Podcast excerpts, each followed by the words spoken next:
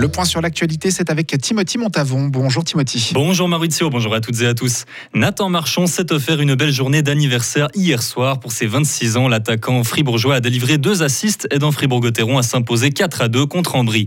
Une victoire très importante pour les Dragons qui consolident leur sixième place, c'est-à-dire une qualification directe pour les playoffs.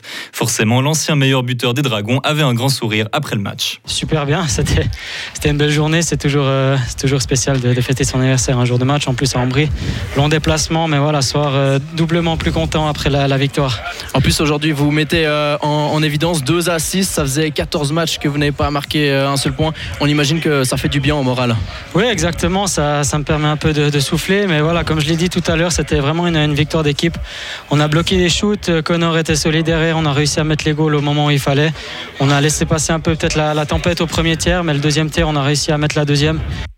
Nathan Marchand peut se réjouir. Fribourg continue sa moisson lors des matchs à l'extérieur, mais les Dragons restent sur quatre défaites d'affilée à la BCF Arena.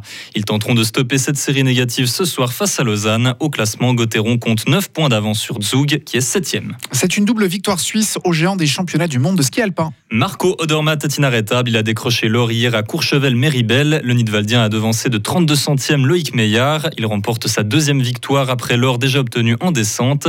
La troisième place du podium est revenue à l'Autriche Marco Schwarz. Quant à Loïc Meillard, il décroche sa première médaille dans ces championnats du monde. De quoi faire le plein d'assurance avant le slalom qui aura lieu demain. Des contaminations de ruisseaux se sont produites à Lantigny, Grelais et Sivirier ces derniers temps. Du limon, du lisier ou même du petit lait se sont retrouvés dans les eaux nuisant à l'écosystème. Pour rappel, les milieux aquatiques souffrent généralement de pollution à l'ammonium en Suisse, ce qui affaiblit leur capacité à s'auto-nettoyer. Heureusement, le risque est assez faible que ce genre de salissement ne touche les sources d'eau potable. Un incendie s'est déclaré cette nuit à Vevey dans un appartement du rez-de-chaussée d'un immeuble. Les pompiers sont intervenus et ont pu éteindre le feu. Malheureusement, une personne a perdu la vie. Les causes du sinistre sont encore inconnues. Une enquête a été ouverte. Mardi, Joe Biden donnera un discours à Varsovie, en Pologne, centré autour du conflit russo-ukrainien. Son but, réaffirmer que les États-Unis soutiendront l'Ukraine aussi longtemps que nécessaire. La guerre dure depuis maintenant près d'un an, alors qu'il devait, d'après Vladimir Poutine, ne durer que quelques semaines. Poutine qui va lui aussi s'exprimer publiquement mardi, probablement sur le même sujet. Le président ukrainien a quant à lui appelé le monde à accélérer leur prise de décision concernant leur aide, leur aide à l'Ukraine. Kiev suspecte Moscou de préparer une nouvelle grosse offensive pour le début du printemps. Un nouvel attentat du groupe État islamique a eu lieu hier au centre de la Syrie. 68 victimes, le plus meurtrier depuis un an dans le pays, déjà ravagé par la guerre civile et depuis peu par le tremblement de terre. Le groupe terroriste a toutefois subi un revers. L'armée américaine a affirmé avoir abattu hier un haut dirigeant djihadiste dans une opération militaire. En France, l'ambiance à l'Assemblée nationale est plus que tendue depuis hier soir, date à laquelle les débats sur la réforme des retraites devaient toucher à leur fin. En résumé, ce projet soutenu par Emmanuel Macron propose de repousser l'âge de la retraite pour parvenir à les financer sous peine de graves trous dans les caisses du pays. Le projet peine toujours autant à mettre les députés d'accord, si bien que l'une d'entre elles a demandé un délai de débat supplémentaire, le délai maximal étant atteint. Le texte doit maintenant être examiné par le Sénat.